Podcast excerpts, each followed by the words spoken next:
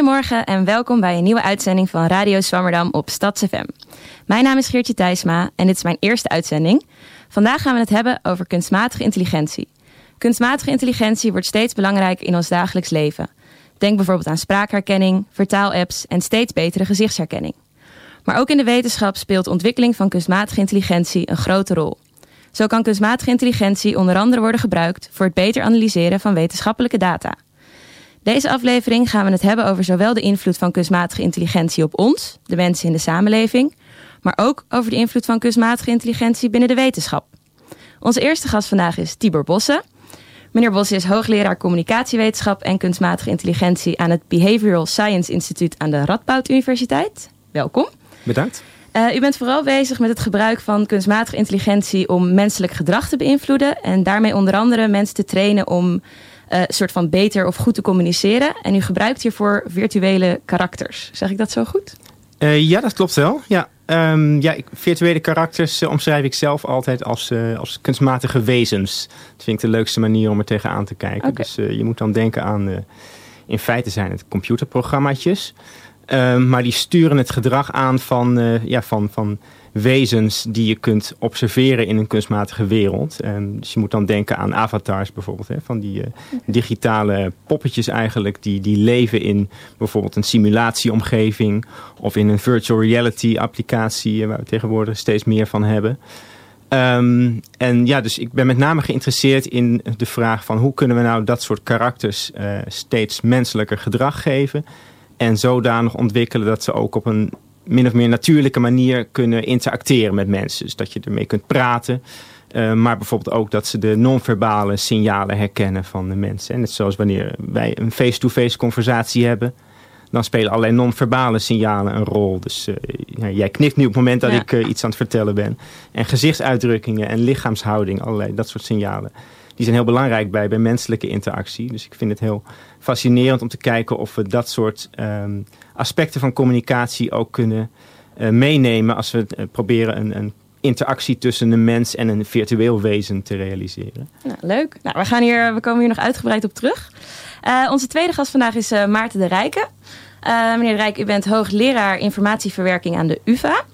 En ik geloof jullie kennen elkaar ook al uit het veld. En u bent wij gaan het dan voornamelijk hebben over zelflerende zoekmachines. Maar daarnaast bent u ook um, directeur van het onlangs gelanceerde Innovation Center for Artificial Intelligence. En ik was wel even benieuwd, wat is precies het doel van dit nieuwe innovatiecentrum? Het nieuwe innovatiecentrum is, uh, heeft twee doelen. Innoveren samen met bedrijven en talent daarvoor aantrekken, opleiden en vasthouden. Talent heb je nodig voor die innovatie. En uh, talent komt als er interessante innovatiedingen te doen zijn. Oké, duidelijk. Uh, verder zit bij ons aan tafel onze columnist uh, Bart Herikhuizen. Bart, goed dat je er bent. Welkom. Goedemorgen. Goedemorgen. Uh, jij hebt een column voor ons, ons geschreven. waar gaat deze over? nou, die heeft wel over, te maken met het onderwerp van vandaag. Ik uh, vraag me af hoe het zit met chatbots die je in staat stellen om te communiceren met iemand die een poosje geleden is overleden, maar die, uh, wiens vrienden een digitale avatar van hem hebben gemaakt. Zodat je nog even met hem door kan praten terwijl hij al niet meer uh, op de aarde rondloopt. Oké, okay, heel benieuwd. Nou, we gaan hem straks horen. En tot slot is mijn co-presentator Maribeth. Goedemorgen Maribeth. Goedemorgen Geertje. Goedemorgen. Het is mijn eerste uitzending, maar het is jouw laatste uitzending, helaas. Ja. Wat ga je doen met je zondagochtenden? Ik denk dat ik lekker in bed uh, Radio Zwammerdam ga luisteren elke zondagochtend. Ja, dat, dat uh, lijkt me een heel goed plan. Um, goed, ik ga uh, beginnen even met, met u, Tibor. Um, u doet onderzoek naar hoe we kunstmatige intelligentie kunnen gebruiken om menselijk gedrag te beïnvloeden. Misschien is het goed om te beginnen met wat verstaat u eigenlijk onder kunstmatige intelligentie? Oeh, dat is een, uh, meteen een lastige. Um, ik zou zeggen, in één zin samengevat is het uh, de wetenschap van het um, ontwikkelen en analyseren van, van slimme machines. Van, Eigenlijk van, machines van computersystemen ook... die uh, intelligent gedrag kunnen vertonen. En hoe je dan intelligentie definieert, dat is een hele volgende vraag waar ik een uur mee kan vullen.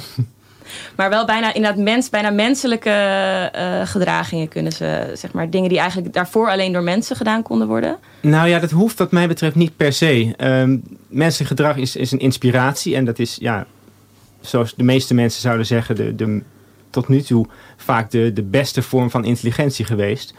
Um, maar tegelijkertijd kunnen AI-systemen, kunstmatige intelligentiesystemen, allerlei taken al op veel betere manieren oplossen dan mensen. Dus het hoeft niet per se uh, op een menselijke manier te zijn. Hè. Denk aan uh, schaakcomputers die, of, uh, die, die spellen kunnen spelen op een veel betere manier dan hoe mensen dat doen. Ja, nee, dat klopt. Ja, maar goed, dus, er zijn ook, sorry dat je onderbreekt, er zijn ook toepassingen waar menselijk gedrag juist wel het doel is van een systeem. Als je naar mijn eigen werk kijkt, dan probeer ik um, inderdaad die avatars waar we het net al even over hadden te creëren. En dan is het van belang dat ze niet per se, laat ik zeggen, perfect gedrag vertonen. Dat ze bepaalde problemen op een optimale manier oplossen. Maar dat ze ook uh, bijvoorbeeld fouten maken die mensen maken. Dus dan gaat het meer om een, uh, ja, een, een mensachtige systemen ontwikkelen. Ja, want kunt u een concreet voorbeeld geven van, van hoe die avatars dan worden gebruikt om mensen te trainen? Op wat voor manier uh, gebruikt u ze? Ja, zeker. Dus een, uh, een, een goed voorbeeld uh, is in de context van een, een project waar ik een aantal jaren al mee bezig ben in samenwerking met een aantal verschillende partijen. En dat gaat om het, um, eigenlijk het ontwikkelen van een trainingsomgeving voor mensen binnen het openbaar vervoer. Dus buschauffeurs, tramconducteurs, medewerkers van OV-bedrijven. En het doel daarvan is dat ze in een virtuele wereld kunnen oefenen hoe ze omgaan met agressie. Uh, hè, dus uh, we weten waarschijnlijk allemaal dat agressie is uh, nogal een hot topic binnen het OV. Um, je re leest regelmatig over buschauffeurs, conducteurs die daarmee te maken hebben. En dat soms zelfs ontaart in fysiek geweld. En um, de gedachte van dit project is dat we een, een ja, eigenlijk een, een computerspel, een serious game ontwikkelen waar mensen um, kunnen, kunnen leren hoe ze met bepaalde scenario's omgaan. Dus de, de standaard manier om um, die medewerkers voor te bereiden op agressie is om uh, bepaalde rollenspellen op te zetten. En dat, dat werkt op zich heel goed. Dus moet je voorstellen, dan speelt de, de ene medewerker speelt de, de conducteur en de andere medewerker speelt een lastige klant die de tram binnenkomt en die plotseling begint te schelden om een of andere reden. En um, het doel is dan om die persoon te deescaleren. Um, dus we weten dat uh, het is natuurlijk lang niet altijd uh, kan een, een conducteur er iets aan doen dat er agressie ontstaat, maar tot op zekere hoogte kan jouw gedrag, dus hoe je de klant te woord staat en de dingen die je zegt, maar ook de manier waarop je het zegt, kan invloed hebben op of een scenario echt uiteindelijk uitmondt in fysieke agressie, ja of nee. En met dit soort uh, rollenspellen probeert men dus die medewerkers beter voor te bereiden. Dus als mensen regelmatig trainen, dan zitten ze lekker in hun vel. Dan, dan weten ze beter wat ze moeten doen. In het geval er echt agressie is. Um, en ja, dus zoals ik zei, dat, dat wordt al jaren zo gedaan. En dat, dat werkt heel goed. Uh, maar een nadeel van die, die rollenspellen waar ze echt met fysieke acteurs werken... is dat het uh, een hoop tijd en een hoop geld kost... om iedere keer die mensen bij elkaar in de ruimte te, te brengen. Dus binnen dit project hebben we gekeken of we eigenlijk als aanvulling daarop een, een virtuele training konden ontwikkelen. Dus uh, ja, dan moet je je echt voorstellen dat medewerkers daar bijvoorbeeld voor een computerscherm zitten of misschien zelfs met zo'n virtual reality bril op, waar ze echt in een driedimensionaal scenario geplaatst worden. En dan zie je in zo'n scenario een, een virtuele uh, tramreiziger op je afstappen en begint misschien plotseling tegen je te schelden.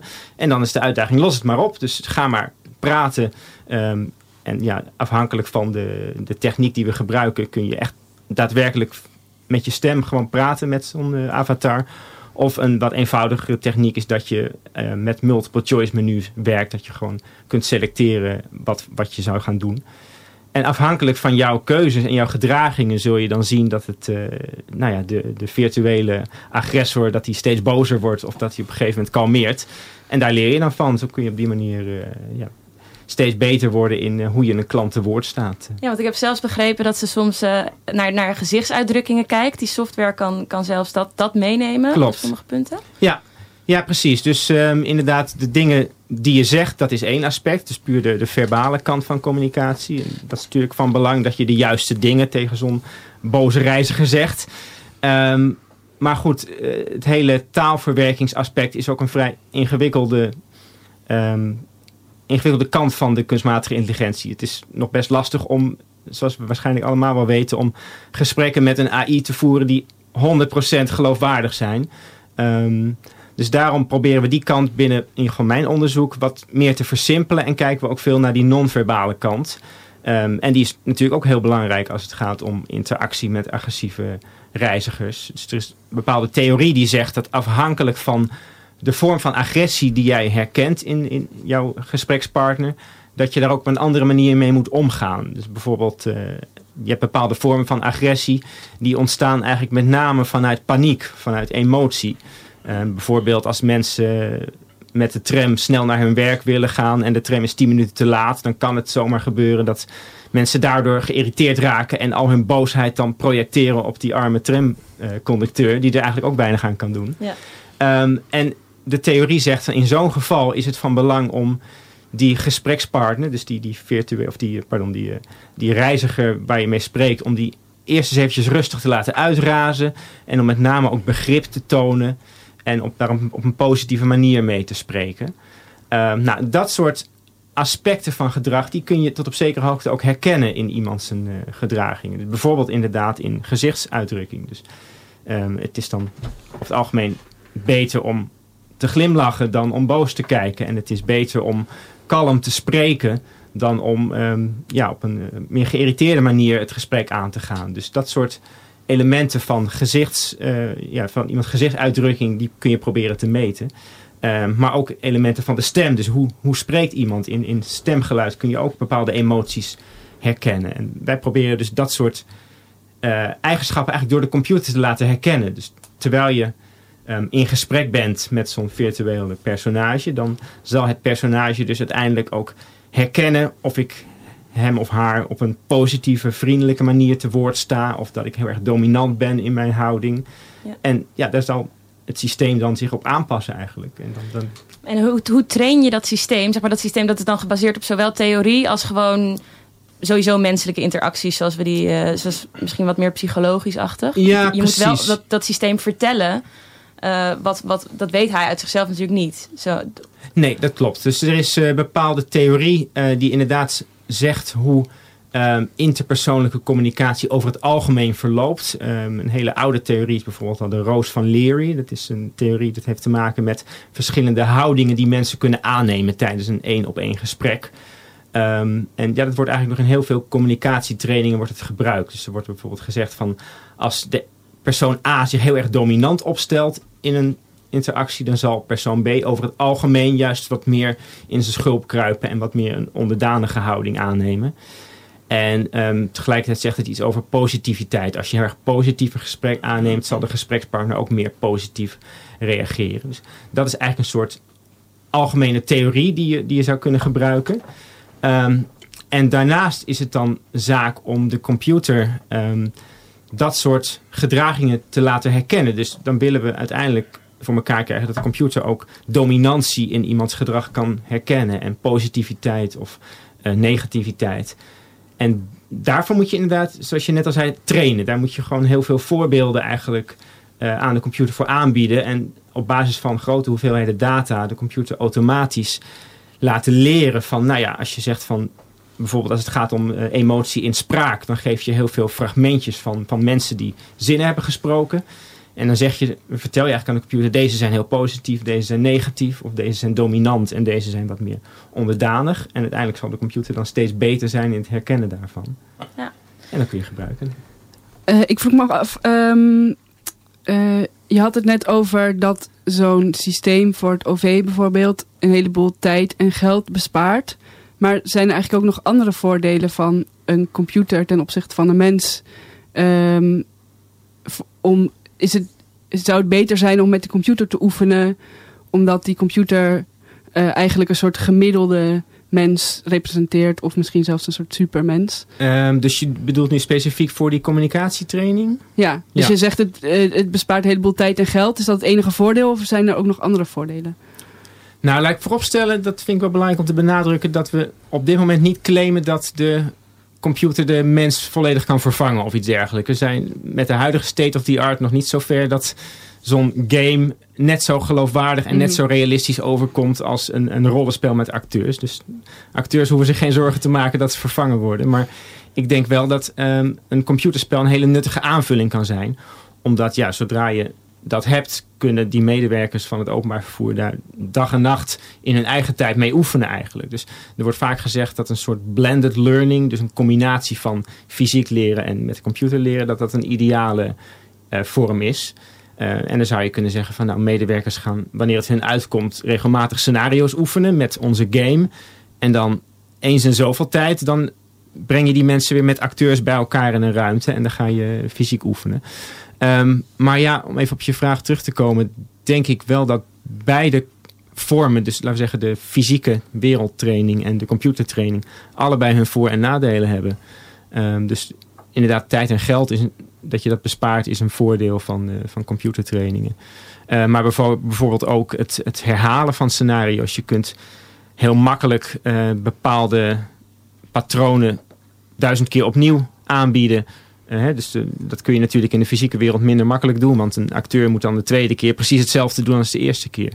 Ehm, en je kunt heel goed meten. Je kunt eh, met, met sensoren het gedrag van de, de speler in zo'n computerspel vastleggen. En daar proberen ook een analyse op los te laten. Zodat je mensen kunt, feedback kunt geven op wat ze goed doen en wat ze fout doen. Dus computertraining heeft bepaalde voordelen. eh, maar goed, tegelijkertijd zijn er ook zeker nog voordelen aan eh, echte training met acteurs. Dat, ja, een van de dingen waar we ook heel erg in geïnteresseerd zijn, is ehm, de, de geloofwaardigheid van zo'n training. Met name als het gaat om agressie. Hè? Dus we hebben natuurlijk nu te maken met een heel specifiek domein waar we ehm, ja, dus die medewerkers eigenlijk willen voorbereiden op een confrontatie met iemand die heel erg boos tegen jou is. Eh, nou ja, in werkelijkheid is dat best heftig. Eh, dat, dat geven de mensen met wie we samenwerken bij het OV ook aan. Dat, die kunnen er echt traumatische ervaringen aan opdoen. Eh, en probeer dat maar eens in een computersimulatie te realiseren. Dus dan, ja, wat je eigenlijk probeert is mensen min of meer bang te maken door een hele heftige eh, stimulus aan te bieden. Dus je probeert die avatars boos te laten kijken en boze dingen te laten zeggen. Maar ja, dat, dat, dat is nog lang niet zo geloofwaardig als wanneer echt iemand tegenover jou staat en begint te schelden en misschien zelfs fysiek begint te dreigen. Dus daar zit nog een best groot gat tussen.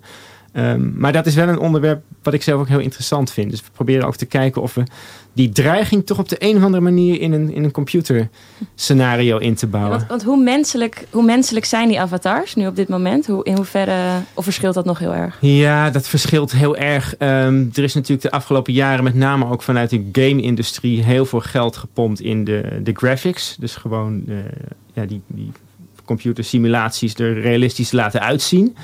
Um, dus dat, dat lijkt steeds meer. Dus in het verleden liepen die karakters nogal houterig. En dan was de stem ook nog niet zo uh, goed. Maar dat wordt allemaal steeds beter. Uh, maar de uitdaging is wat mij betreft om het gedrag ook heel menselijk te maken. Om dus, um, ja, net zoals wanneer wij een face-to-face -face interactie hebben... om de computer op het juiste moment de juiste terugkoppeling te laten geven. Um, en dat, ja, daar, daar, is een hoop gebeurd. Maar goed, je, je, herkent natuurlijk nog wel duidelijk het verschil tussen een, een avatar en een, en een echt mens met wie je spreekt. Ja, maar denk je dat het helpt om ze dan zo menselijk mogelijk... Ik kan me voorstellen met gezichtsuitdrukking en dat Mhm. soort dingen... dat het toch ook helpt als die... En met een boos kijkend iemand dat die avatar toch zo, zo menselijk mogelijk uh, eruit ziet of zo. Dat, dat ja, zeker. Dus, uh, ja, dus, dus gezichtsuitdrukking, uh, gebaren, dat is een, een belangrijk aspect. Maar het feit dat je die, die animaties kunt genereren is één ding. Maar je moet ze ook op het juiste moment kunnen genereren. Dus uh, ik zag laatst bijvoorbeeld een interessante presentatie uh, over een onderzoek waar mensen um, hebben geprobeerd die avatars um, non-verbale feedback te geven op het juiste moment. Het ging met name om het knikken. Net zoals nou, wat ik net al vertelde, als ik een verhaal vertel, dan zie ik jullie knikken op bepaalde momenten tijdens mijn verhaal. En die momenten zijn niet volledig willekeurig. Dat is meestal op het moment dat ik even een pauze laat vallen of dat ik iets bepaalde informatie geef. En, uh, ja, dus ik, ik hele grappige filmpjes gezien waar je dus mensen met zo'n avatar een gesprek zag hebben. En dan zag je de avatar echt mm-hmm, mm-hmm, precies op het perfecte moment die non-verbale feedback geven. En dat, dat draagt enorm bij aan de ervaring die je dan hebt. Interessant, dankjewel. Ik ga heel veel naar onze tweede gast, uh, Maarten de Rijken, hoogleraar aan de UvA en directeur van het onlangs gelanceerde Innovation Center for Artificial Intelligence. En u vertelde net al even dat het centrum vooral gericht is tussen de, die connectie van, van zowel de, de zakenwereld eigenlijk en ook het onderzoek. Um, en waarom is deze connectie uh, zo belangrijk eigenlijk voor u? Nou, die connectie is belangrijk om een aantal redenen. Kijk, zoals je bij de inleiding al aangaf, uh, AI speelt een steeds grotere rol uh, in ons leven. Uh, doet het al enige jaren, maar dat wordt steeds prominenter. Waar komt die AI vandaan? importeren we die van buiten? Of moeten we daar zelf ook gewoon een, een duidelijke rol in spelen in het ontwikkeling van de technologie, het, het inzetten voor strategisch belangrijke doelen? En we denken dat, dat zelf een rol spelen van belang is. Dus heb je mensen voor nodig. Um, die mensen komen af op interessante uitdagingen, AI-talent. Dus die twee hangen aan elkaar samen. Als je wilt innoveren, heb je dat in AI, dan heb je dat talent nodig. Als je AI-talent wil hebben, dan moet je voor interessante uitdagingen eh, zoeken. En, en die zitten vaak op die interactie met het bedrijfsleven. Ja, ja precies. Nee, duidelijk.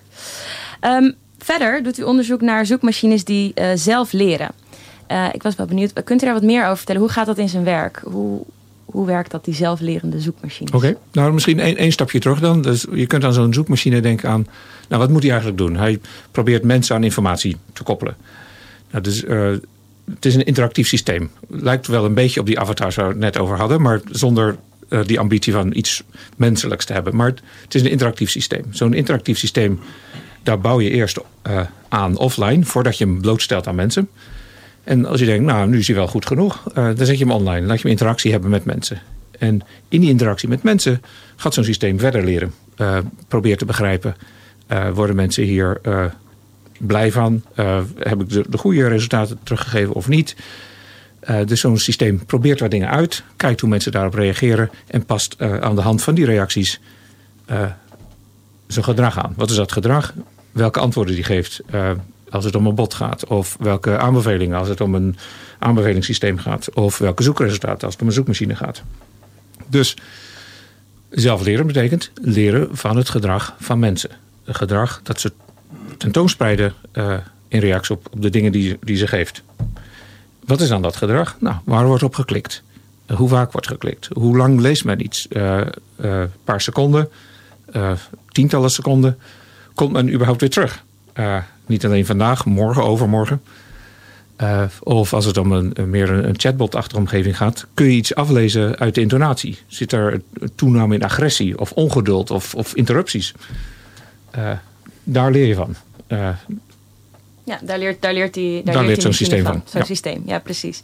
Want ik las ook dat u bezig bent met het ontwikkelen van cognitieve zoekmachines. Hoe onderscheiden die zich dan vanaf, vanuit, vanaf die meer nou ja, die proberen, die proberen te observeren. Je kunt bijna denken aan zo'n zoekmachine uh, als, als een soort van robot.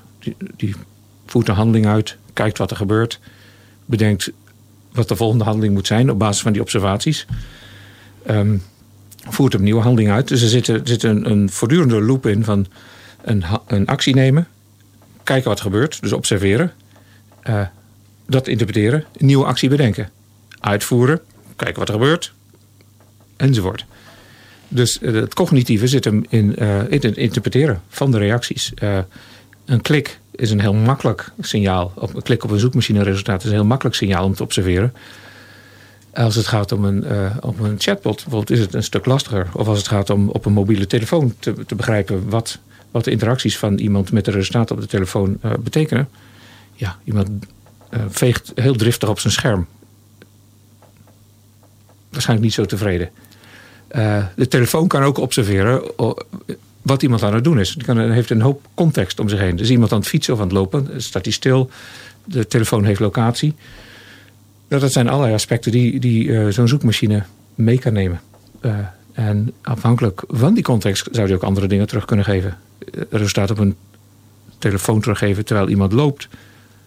Moet waarschijnlijk wat anders zijn dan die terwijl iemand fietst of in de auto zit. Um, Want ik kwam in de literatuur dan ook vaak het begrip uh, deep learning tegen. Ja. Waarbij, als ik het goed heb, een soort verschillende interactielagen worden gebruikt. Uh, is dat dan ook iets wat bij deze zelflerende zoekmachines wordt toegepast? Dat kan, dat hoeft niet. Kijk, dit is, uh, machine leren is al een, een vak dat, dat enige decennia al bestaat. Diep leren is een vorm van machine leren. Um, heeft de laatste jaren flink wat impact gehad. de vorige spreker noemde al um, nou, niet schaakspellen, goospellen waar, waar uh, machines mensen verslaan. die machines zijn gebaseerd op diep leren. Die... Maar kunt u misschien uitleggen wat dat diep leren nou, wat dat ongeveer betekent? Um, nou, dus eerst één stapje achteruit dan. Wat is machine leren? Machine leren is uh, dus, dus een algoritme, een recept dat uh, leert een beslissing te maken. Bijvoorbeeld bij e-mail, is het een spambericht of een goed bericht? Um, nou, hoe, hoe doe je dat? Doorgaans uh, laat je zo'n machine voorbeelden zien. Uh, spam, spam, spam, niet spam, niet spam, niet spam. En op basis van eigenschappen van die berichten kan de machine vervolgens uh, leren dit toe te passen op voorbeelden die hij nooit gezien heeft. En die eigenschappen zijn wat voor tekst staat erin, wie heeft het gestuurd, hoe laat is het gestuurd, wordt er veel over Viagra gesproken of niet. Nou ja, dat kun je wel bedenken. Um, dus wat daar belangrijk is, is wat zijn die eigenschappen van die data? Eh, de tekst, de inhoud, de afzender. Wat er uniek is uh, en een grote stap voorwaarts is bij dat diep leren is... de machine ontdekt zelf die eigenschappen. Ontdekt zelf wat zijn nou de, de, de zaken van mijn observaties die ik mee moet nemen om te beslissen. Doe, doe er nog steeds aan de hand van voorbeelden. Maar hoeft niet langer verteld te worden wat dan die eigenschappen zijn. Um, dat diep leren is uh, geïnspireerd lang geleden al door um, um, ja, hoe het menselijk brein functioneert. Uh, maar ja, het heeft gaandeweg zichzelf ontwikkeld, uh, redelijk los van hoe het menselijk brein werkt. Wel geïnspireerd daardoor, maar niet om, om dat letterlijk en, direct te vertalen in, in een machine. Maar zoals wij zelf leren, dat is wat je diep leren zou kunnen noemen. Of dat weer iets anders? Nou, kijk, wij leren vaak uh, op een iets andere manier. Uh, um, door een beloning te krijgen of een afstraffing. En dat, dat noemen we reinforcement learning. Dus, en die beloning kan heel direct zijn. ik kan bijvoorbeeld leren dat ik niet met mijn ogen dicht moet lopen, want dan, dan knal ik tegen de deur aan of tegen de muur. Nou, de, en dan heb ik een negatieve beloning, een klap tegen het hoofd. Uh, een robot kan bijvoorbeeld leren, um, als hij een, onbekende wereld moet verkennen of iets moet zoeken, uh, dat uh, het, het, te veel opmaken van energie negatief is. Mag niet zomaar rondrijden, moet gericht rondrijden. Um, en dan krijgt een beloning als je het gevonden hebt. Dus dat reinforcement learning is een heel belangrijk mechanisme, vooral voor, voor, voor apparaten die, die interactie hebben met de wereld. Dus ik neem aan dat het in de, bij de avatars ook speelt. Uh, zeker in virtuele werelden. Die, die, die, ze, die bewegen zich rond in een ruimte. Krijgen voor sommige dingen een beloning en voor andere dingen een afstraffing. En zo kun je ze leren de juiste kant op te gaan. Zich juist te gedragen. Uh, dus dat is vaak hoe wij leren. Uh, door reinforcement. goede dingen belonen. Goede acties belonen. slechte acties afstraffen. Natuurlijk leren we ook aan voorbeelden. Dat noemen we supervised learning. Uh, bijvoorbeeld um, um, hoe uh, jouw achtergrond is in de wiskunde. Nou, hoe ziet een bewijs eruit? Zo. Dat is een goed bewijs. Oké, doe maar na. En dat doe je vaak. En dan leer je vanzelf hoe, wat een goed bewijs is. En dan na verloop van tijd kun je zelf ook mooie, correcte bewijzen opschrijven. Dat is supervised learning. Dat andere was reinforcement learning is er nog een derde vorm van leren, unsupervised. Dus er is niemand die, vertelt wat goed, slecht, mooi, lelijk is. Ontdek de structuur zelf maar. Um, dus dat is een grote uitdaging, die richting op te gaan. kunnen machines dat al? Ja, en dan is vervolgens de, de uitdaging, ja, wat betekent het nou, wat ze ontdekt hebben? Wat is die structuur nou? Ze zeggen, nou, deze dingen die horen bij elkaar. Dat is een groepje van dingen. Uh, ja, waarom? Nou, wij, dan probeer dat als mens te interpreteren. Nou, dit zijn bijvoorbeeld um, uh, ja, als we het over e-mail hebben, dit zijn allemaal e-mails die gaan over sport. Of als we het over, um, over nieuwsberichten hebben. Nou, dit zijn allemaal berichten die hebben iets te maken met, uh, um, pak maar wat, Amsterdam. dat is makkelijk, want hier herkennen we zelf de structuur. Sport, niet sport. Amsterdam, niet Amsterdam. Soms is het moeilijker. Dan, zien, dan heeft een machine daar structuur ontdekt. En we vinden het als mens moeilijk te ontdekken wat die structuur dan is. Ehm, Ja. En u, u noemde al een aantal maatschappelijke eh, aspecten. Bijvoorbeeld op je telefoon en bij je e-mail. Maar ook als je gewoon iets googelt. Daar zit vaak dit soort eh, zelflerende zoekmachines zitten daarachter. ja. Eh, betekent het ook nog iets specifiek voor de wetenschap? Kunnen we daar, als we het bijvoorbeeld hebben over data-analyses of dat soort dingen. Is dit dan ook een interessante systeem daarvoor? Nou, het is niet één specifiek systeem. Het is een hele batterij aan, aan methodes en technieken die je zou kunnen inzetten. Dat denk ik wel. Kijk, en, en, en, en ik denk dat we het kunnen inzetten eh, over alle disciplines heen. Dus eh, het ligt erg voor de hand om dit te doen. En wordt ook al gedaan bij eh, disciplines die van nature veel data genereren. Denk aan de, de astronomen, de natuurkundigen, de chemici. Nou, die, die zijn al enige tijd bezig met, ehm, met machine leren inzetten voor binnen de eigen wetenschap. Eh, We zien het eh, voor een belangrijk deel ook ingezet worden bij, eh, in de medische wetenschappen. Dus machines kunnen sommige medische beelden beter, nauwkeuriger, betrouwbaarder interpreteren dan de menselijke experts. Maar we zien het ook bij meer zachte wetenschappen langzaamaan gebeuren. Dus de laatste jaren is bijvoorbeeld opgekomen digitale geesteswetenschappen. Dus in plaats van eh, ehm, een essay te schrijven op basis van een, aantal, een klein aantal artikelen en boeken die je hebt gelezen, probeer dit te doen eh, door bijvoorbeeld het hele archief van de Koninklijke Bibliotheek eh, te analyseren. En, en daar trends te ontdekken. Hoe werd bijvoorbeeld in de 18e eeuw over een onderwerp gesproken en hoe is dat helemaal verschoven over die twee eeuwen heen tot nu. Ehm, ja, dat is menselijk, met, menselijk, met de handenwerk eigenlijk niet meer te doen. Dus dat laat je aan de machine over. Eh, en dat is de, de interessante uitdaging, eh, meteorologisch gezien. Ja, hoe verhoudt dat soort analyses zich tot de meer traditionele alfa-analyses? Ehm, en betekent dat iets voor de meteorologie? Moet die anders worden? Ehm, eh, we zien het ook bij eh, communicatiewetenschap, bij eh, sociale wetenschappen. Waarbij, eh, als je bijvoorbeeld wil begrijpen wat de impact is van, eh, van een uiting. Ja, hoe kun je dat nou meten? Ja, je, je kunt een klein groepje mensen ergens neerzetten. En je, je stelt ze bloot aan, aan, nieuwsberichten of aan, aan radioberichten. En kijkt hoe ze daarop reageren. En je kunt daarna een interview afnemen. Of je kunt, eh, je kunt dit doen op sociale media. Je, je, je kijkt naar uitingen die daar gedaan worden. En je, in grote getalen meet je vervolgens reacties daarop. En dan wil je vervolgens begrijpen hoe verhouden die metingen daar zich tot de traditionele metingen. Uh, je meet wat anders. Je hebt een andere populatie te pakken. Je hebt ook minder controle op die populatie. Dus dat biedt nieuwe mogelijkheden. Biedt, biedt ook meteen nieuwe uitdagingen voor de, voor de meteorologie. Nou, zo kan ik nog wel even doorgaan. Ja, nee, oké.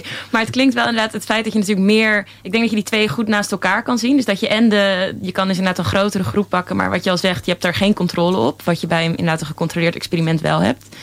Dus het, ja, het lijkt mij interessant om die twee inderdaad juist naast elkaar dan te zien. En Ja. daar uh, nou, een soort goede, goede middenweg misschien in te vinden. Ja, en goed te begrijpen uh, welke lessen je kunt leren... en welke hypotheses je kunt toetsen met welke methode. Ja, eigenlijk wat jij ook al zei... van we gebruiken zowel uh, mensen als, als, dat, als, die, als die avatars. En, ja, dat klopt. Ik uh, denk nog steeds Ze dat mensen en computers af. allebei hun eigen sterke en minder sterke kanten hebben. Dus uh, laten we die vooral die sterke kanten benutten. Ja, van beide kanten. Ja, en inderdaad uh, binnen de communicatiewetenschap, zoals mijn collega al vertelde, is er ook een heleboel ontwikkeling gaande. Dat is sinds een aantal maanden nu ook mijn eigen vakgebied. omdat ik recentelijk overgestapt ben naar een, eh, een, vakgroep communicatiewetenschap. En daar, daar zie je ook heel duidelijk dat er behoefte is aan, eh, aan AI-technieken om grote hoeveelheden data automatisch te analyseren. Uh, waar dat uh, in het verleden nog vaak met de hand gebeurde. Ja. Nou, het lijkt mij een heel mo mooi moment om even naar uh, de column van Bart Herikhuis te gaan luisteren. Wil je hem nog verder inleiden? Nee hoor, ik begin gewoon maar uh, met de eerste zin. En die luidt. Ongeveer anderhalf jaar geleden zag ik op Netflix een aflevering van de serie Black Mirror die een diepe indruk op me maakte. De aflevering, die voor het eerst werd uitgezonden in 2013, heette Be Right Back. Het verhaal dat zich, zoals steeds in deze serie, in een niet al te ver verwijderde toekomst afspeelt, gaat over een jonge vrouw, Martha, die ontroostbaar rouwt om het verlies van haar verloofde, Ash, die door een auto-ongeluk is overleden. Na veel aarzeling neemt ze een abonnement op een dienst die uit alle online teksten, films, geluidsopnames, foto's en andere documenten een digitale avatar construeert die de persoonlijkheid van haar soulmate heel nauwkeurig imiteert. Eerst wisselt ze Net zoals ze toen Ash nog leefde. SMS-berichtjes met hem uit, maar daarna praat ze ook met hem via haar smartphone. Zijn stem, met al zijn kenmerkende stembuigingen, zijn aarzelingen, zijn typische zuchtjes en plotselinge stiltes, wordt feilloos nagebootst.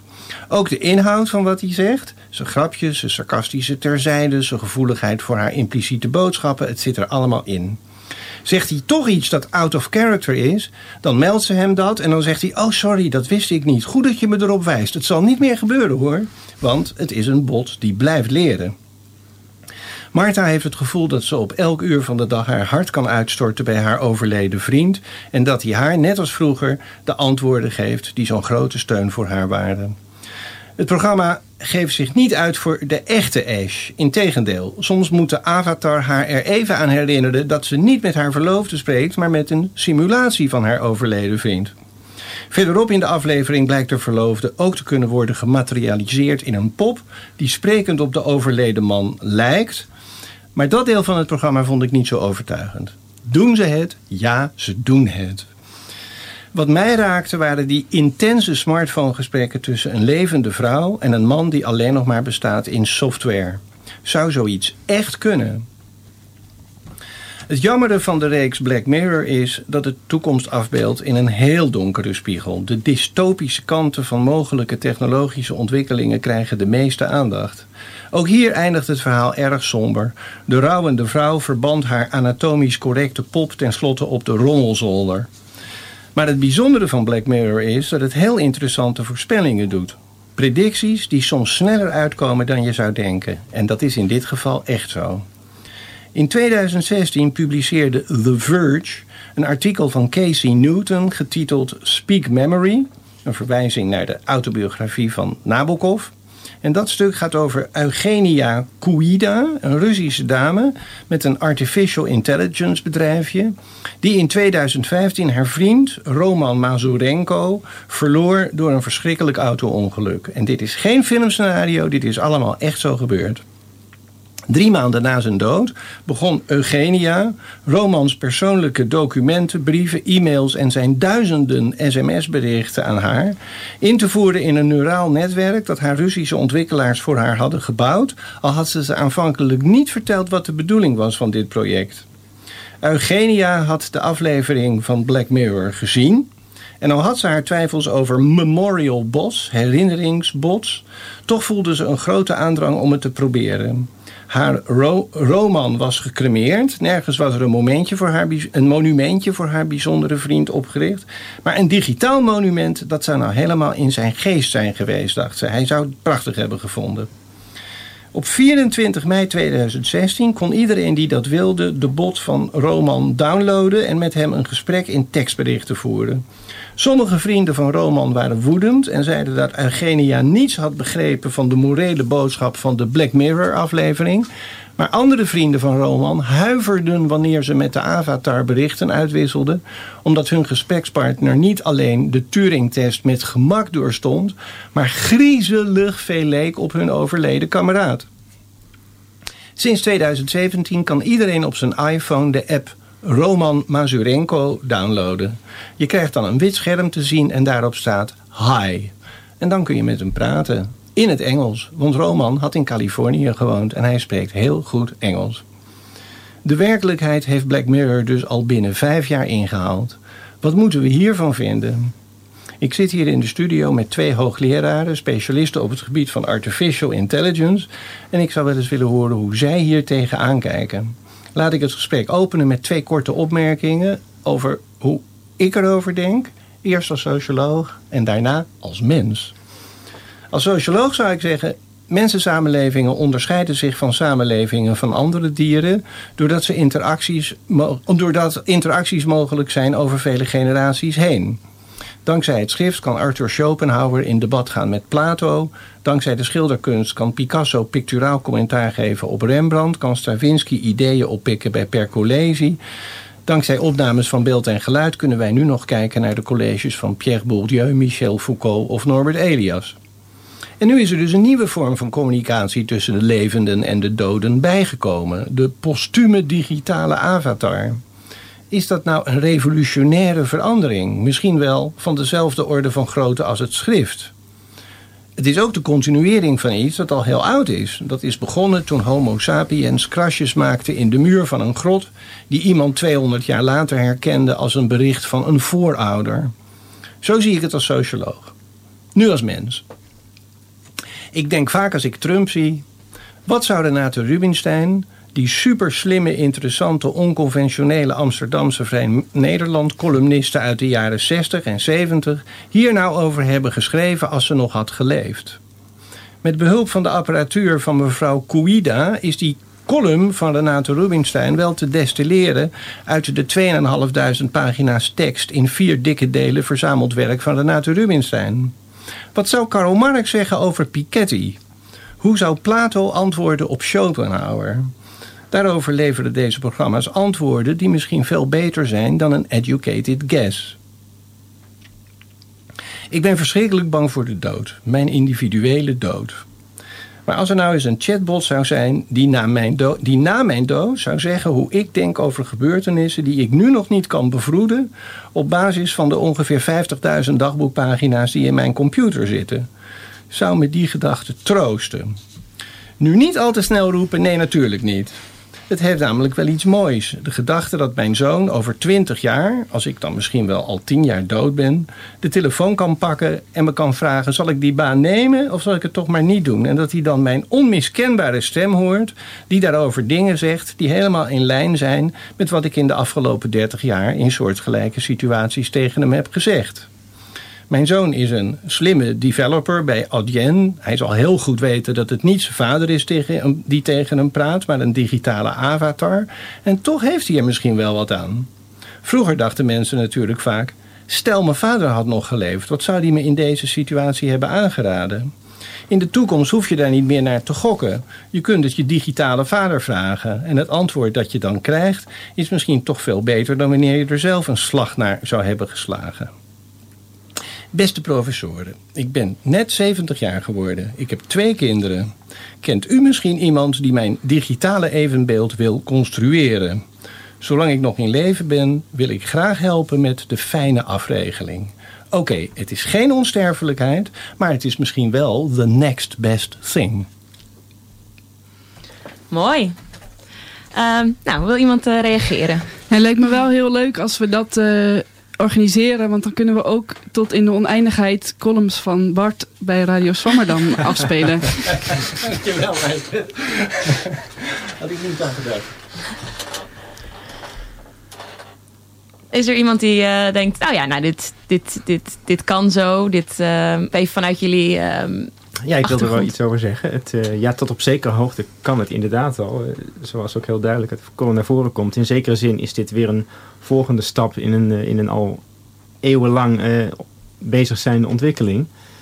Um, ja, wat betreft de vraag hoe wenselijk is dit nu precies. Ik kan me voorstellen, kan me heel goed voorstellen dat de eerste reactie die iedereen heeft is van oh wat eng, deze kant moeten we absoluut niet opgaan. Um, tegelijkertijd um, kan ik me ook voorstellen dat, dat dit soort technologie bepaalde positieve effecten kan hebben. En ik, ik, wat dat betreft moet je het vergelijken met, uh, met, met heel veel andere vormen van technologische ontwikkeling. Aan alles zitten twee kanten. Technologie kan op een positieve manier worden ingezet en er kunnen ook allerlei nadelige kanten aan zitten. Um, en Denk bijvoorbeeld ook aan die sociale robots die nu in de zorginstellingen worden gebruikt. Of die uh, worden gebruikt om ouderen gezelschap te houden. Uh, dat zit wat mij betreft een beetje in dezelfde hoek. Omdat je daar ook iets probeert te creëren wat eigenlijk een illusie is. Het is natuurlijk niet zo dat je echt met je overleden grootmoeder of vader aan het spreken bent. Uh, en toch heb je dat gevoel. Uh, en dat is met die sociale robots ook een beetje. Van, je hebt het gevoel dat er iets of iemand is die om jou geeft. En dat geeft je een goed gevoel. Maar tegelijkertijd zit er ook een hele enge kant aan eigenlijk. Omdat het natuurlijk toch maar een stuk technologie is. Dus je wordt in zekere zin voor de gek gehouden. Dus mijn gevoel zegt dat het in elk geval heel belangrijk is. En dat gaf je volgens mij ook ergens aan de column om duidelijkheid te geven. Dat mensen wel er altijd aan herinnerd worden dat zo'n soort technologie, dat dat in zekere zin nep is. Ehm, nou, gegeven dat dat zo is, denk ik dat. Ik, ik sluit niet uit dat er een markt is voor dit soort dingen. Ik, ja, als ik er puur voor mezelf over nadenk, ja, misschien heeft het ook wel wat om inderdaad met, met de overledenen te kunnen praten. Ehm, maar ik, ik denk ook vooral dat er gewoon meer onderzoek nodig is naar het beter begrijpen wat de effecten zijn van dit soort technologieën. Dus we kunnen wel direct van alles gaan inzetten. Maar ja, net als met die sociale robots, daar wordt ook vaak gezegd van de ene kant is het fantastisch, want er is in de zorg zijn enorme tekorten. Dus het is heel goed om op een positieve manier, ja, als mensen toch een tekort aan aandacht hebben, waarom zou je ze niet een robot zeehondje op schoot geven en ze het gevoel geven dat, er, dat ze in ieder geval nog wat, wat sociale connecties hebben. Ehm, maar tegelijkertijd zijn er ook mensen die beweren van nou, op het moment dat je dat doet, dan gaat het ten koste van, van menselijke relaties. Dan zullen mensen misschien menselijke verhoudingen steeds meer uh, gaan devalueren. En ik denk dat daar gewoon meer onderzoek nodig is. Dat zijn echt lange termijn studies om uit te zoeken van in hoeverre is dat zo? En wat zijn de effecten op... Uh... Ja, bijna een beetje dat je denkt van oh, ik hoef niet bij oma langs, want ja, dat zou uh, Alice kunnen. zit er al en het is wel goed zo. Ja, of zo. ja, dat dat, ja, kijk dat je daar Japan, heel maar- erg voor moet waken. Precies, ja. Dat, eh, dat, dat is een, een keerzijde waar we het goed naar moeten kijken. In hoeverre dat echt gebeurt. Kijk naar Japan, waar eh, heel veel jongeren niet meer hun kamer uitkomen. omdat ze alleen maar aan het gamen zijn. en dan nog een soort robot ernaast hebben om gesprekken mee te voeren. Dat kan ook inderdaad alleen maar eenzaamheid in de hand werken. Dus, dus daar is meer onderzoek voor nodig, denk ik. Maar goed, je zou het, je zou het, even, je zou het overwegen. Zo'n, eh, Ja, persoonlijk ben ik nooit zo vies van dat soort ontwikkelingen. Dus eh, ik, ik- ja, ik zou het best wel eens hoe, willen denk, proberen. eh, hoe denk jij daarover, Maarten? Is dit iets wat jij zou Nee, overwegen? Ja, er zit- ehm, nou, er zitten, wat, wat, er zitten verschillende aspecten aan. Eén aspect is, kijk, elke technologie die we bedenken, die wordt ook misbruikt. Dat, dat weten we nu al. De, en dit, eh, je kunt zomaar voorzien hoe dit misbruikt gaat worden. We kennen fake nieuws. V- Vul maar in fake Ja. identities. Goed, dus eh, daar moeten we op letten. Eh, verder is het, kijk, als, me- als er iets is dat ons onderscheidt als mens, is, eh, is onze hang naar narratieven. En dus ik denk zeker dat, hier men, dat men hier enthousiasme voor, voor gaat ontwikkelen. Eh, want dit betekent nieuwe narratieven. eh, die we eerder niet gehad hebben, dus dat is wennen. Maar ergens past dit wel. We zijn verhalen vertellende wezens. Dit, dit is een nieuw soort verhalen. Eh, waarom zijn die virtuele zo, spellen zo boeiend? Het zijn ook nieuwe verhalen. En verhalen die niet voorspelbaar zijn. Daarom blijven ze maar spelen. Dat zit hier ook. Ehm, dus ik, ik denk zeker dat, dat dit meer gaat doen, meer gaat worden. We weten ook, we weten nu al dat bijvoorbeeld chatbots in sommige culturen doen het beter dan, dan hier in het Westen. Eh, we weten, ik ken het voorbeeld van die chatbot eh Xiaoi's in, in China. Die, daar werden mensen vrienden mee. Vooral tieners werden daar gewoon bevriend mee. En nou, vervolgens dacht het bedrijf achter deze bot, eh, dat gaan we ook in de VS doen. En, en binnen twee, drie dagen was het een, een vreselijke racist. Eh, werd uit de lucht gehaald. Want die leerde van de interacties met, eh, met, eh, met mensen. Waar zij graag over spraken. En, en waar, dat herhaalde hij of het. Eh, en kreeg vervolgens positieve feedback. Want, want meer interacties, meer enthousiasme. En ontspoorde geheel. Stekken eruit. Stekker eruit. Ehm, ah, je ziet, de, het gaat op verschillende, in verschillende culturen gaat zoiets eh, een verschillende rol spelen.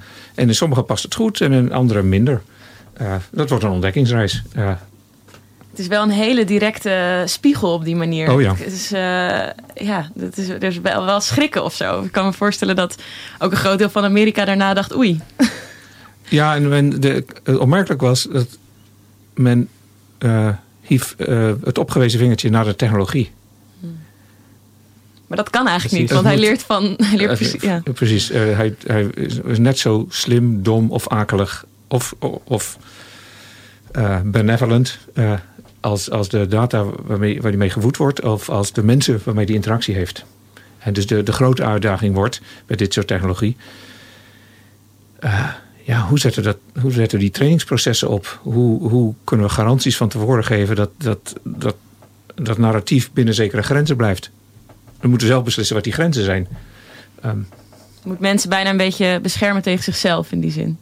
Ja, en de maatschappijen moeten zelf bedenken wat daar redelijke spelregels zijn. Uh, en het liefst doen we dat niet als cowboys. Dus, dus eerst maar die technologie uitrollen. Uh, en dan maar laten ontsporen. En dan even op het hoofd krabben en denken... Hmm, hoe doen we dat? Uh, ik zou ook niet de dominee willen spelen daar. Dus eerst vijf jaar nadenken. Dat, want dat frustreert alle innovatie. Dus het gaat erom boeiende experimenten uit te voeren binnen zekere kaders. En misschien was het verhaal dat, dat Bart net aanhaalde wel een boeiend experiment. Het, was, het was binnen zekere kaders. Uh, en daar leren we dingen van. Ja. Ja, wat je al zei, sommige, sommige vrienden waren geschokt uh, en boos. Anderen waren bijna verbaasd, ook wel een beetje geschokt misschien, maar ja. haalden daar wel iets positiefs zijn, uit. Uh, zijn vader vond het verschrikkelijk herkennen hem ook niet. En zijn moeder vond het fantastisch. Die zegt zo nu dan ga ik even met hem praten. En dat geeft me weer een beetje troost. En ik ontdek kanten van hem die ik nog niet kende, zegt ze. Dat is toch wel heel raar. Mag ik nog een andere vraag stellen? Zeker. Over de toekomst van dit alles. Ik lees de krant en ik lees science fiction. En dan kom ik mensen tegen die hebben het over de singulariteit. Elon Musk, Stephen Hawking... Ray Kurzweil, die maken zich enorm zorgen dat het zo snel zal gaan met die zelflerende artificial intelligence, dat ze over een poosje ons de baas zijn. Wat vinden de aanwezige hoogleraren? Moeten we ons daar zorgen over gaan maken? Ik denk dat er andere dingen zijn waar we meer, ons nu meer zorgen over moeten maken. Kijk, als je het over AI hebt, dan kun je het hebben over science fiction scenario's. Je kunt het ook hebben over uh, het soort van dingen waar we het eigenlijk over gehad hebben vandaag. Uh, namelijk een uitbreiding van onszelf. Die, het gereedschappen die ons in staat stellen dingen meer, beter te doen dan we nu doen. Uh, maar, maar die hebben nu ook al consequenties. we zien dat de aard van werken gaat, gaat veranderen. We moeten nieuwe banen bedenken. Dat, dat is niet iets voor over 30 jaar, dat is iets voor nu, voor vandaag. Dat is een probleem dat we moeten aanpakken. Andere problemen zijn die problemen die we, uh, als we een deel van onze beslissingen overlaten aan dit soort machines, of meer en meer overlaten aan dit soort machines, uh, hoe zorgen we ervoor dat die machines uh, transparant zijn? Dat we begrijpen wat er gebeurt. Dat mensen die er gebruik van maken begrijpen wat er gebeurt. Hoe zorgen we dat ze fair zijn? Dat iedereen gewoon een redelijke behandeling krijgt. En dat, dat het niet alleen maar een, een afspiegeling is van misschien erg gekleurde trainingsdata. Die trainingsdata die erin stopt, voor een deel zie je dat terug. in het gedrag en in de beslissingen. Dat is iets dat nu speelt. Uh, daar moeten we ons nu zorgen over maken. De, de, de, de science fiction scenario's voor over 30, 40, 100 jaar. Ja, moeten we ook over nadenken. Maar um, ik zie dringender vraagstukken waar we ons op moeten richten. Nou ja, misschien counter je het daarmee ook wel. Door ze nu al inzichtelijker te maken, loop je minder kans dat ze met ons aan de haal gaan in die zin. Want dat zijn dan mm -hmm. de gevaren waar mensen dus. Want wordt daar nu ook al heel erg in geïnvesteerd in gewoon het, het voor, voor mensen inzichtelijk maken wat zo'n machine nou precies aan het doen is? Dat is uh, een, uh, een enorm gebied van, van aandacht voor de machineleerders en de mensen die aan de kunstmatige intelligentie werken, ja. Hoe, zogenaamde explainable AI. Dat ja. is echt een van de speerpunten binnen alle visiestukken en conferenties over AI tegenwoordig. Ja. Het, het is, zit zelfs nu ook in wetgeving. Sinds uh, wanneer is het? 25 mei. Dus als je getroffen wordt door een algoritmische beslissing van voldoende gewicht, dan heb je recht op uitleg. Ja, ja precies. Dat zijn al goede ontwikkelingen. Ben je het daarmee eens, Bart? Zie je daar ja, nou, ik weet niet zo waar ik wel niet mee eens ben. Ik lees zo nu en dan uh, 2045, dan is het bekeken. Dan gaan de computers uh, ons vertellen hoe we moeten leven. En uh, persoonlijk heb ik daar, ja, twijfel ik daar heel erg aan. Dat lijkt me nou niet zo vreselijk waarschijnlijk. Maar ja, het zal toch maar, het zal toch maar wel zo zijn. Dat zal toch geen, geen preetje zijn dan. Ja, nee, maar wat dat betreft ben ik het volledig met mijn collega eens. Dat in de hele discussies in de media tegenwoordig, dat uh, ja, die discussie rondom die singulariteit erg veel aandacht krijgt. En ook waar heel erg op de emoties van het grote publiek wordt ingespeeld. Waar een soort doemscenario wordt geschetst. Terwijl er uh, ja, nu al allerlei technologie in onze samenleving aanwezig is. Die veel directere consequenties heeft. De film Her is een hele mooie film. Dat is een mooie film. Absoluut, ja. Ja, zover, zover kan het gaan of zo. Dat is, dat is een beetje... Maar goed, ik denk inderdaad, voor, voor mij voelt het heel erg zo van als we inderdaad dat inzichtelijk kunnen maken. En ook een beetje voor de leken. Dus dat niet alleen de, uh, weet je wel, de, de, echte software engineers snappen wat er gebeurt, maar dat ook ik uh, een beetje inzicht daarin krijg. Dat je er dan ook een soort van controle over houdt. En dat lijkt mij in ieder geval een goed begin mm-hmm. en een veilige aanpak. En dat gebeurt dus ook al. Daar werken we hard aan, ja. Oké. Okay. Nou, dat, uh, dat is goed om te horen, zou ik zo zeggen. En um, nou, ik denk dat wij uh, rustig gaan gaan afsluiten. Um, we hebben het vandaag gehad over de rol van kunstmatige intelligentie binnen de maatschappij en uh, binnen de wetenschap. Uh, aan tafel zitten Tibor Bossen en Maarten de Rijken. Dank jullie wel voor jullie aanwezigheid. Um, en onze columnist natuurlijk, Bart Herikhuizen. Nogmaals bedankt voor je mooie uitgebreide column. En alles wat eruit is gekomen. de techniek vandaag was in handen van Nathalie Jansen. En mijn co-host was Marie Bet. Helaas vandaag voor de uh, laatste keer, Marie. Tot ziens, alle luisteraars. later vanmiddag kunt u de uitzending via onze website op www.radioswammerdam.nl terugluisteren. Of via onze podcast op iTunes, Soundcloud of waar je het liefst de podcast luistert. Like ons op Facebook en volg ons op Twitter en Instagram. En wil je reageren op deze uitzending, dan vinden we dat superleuk. Stuur een mailtje naar redactie.radioswammerdam.nl tot volgende week. Mijn naam is Geertje Thijsma en u luistert naar Radio Zwammerdam. En we wensen u voor nu een hele fijne zondag.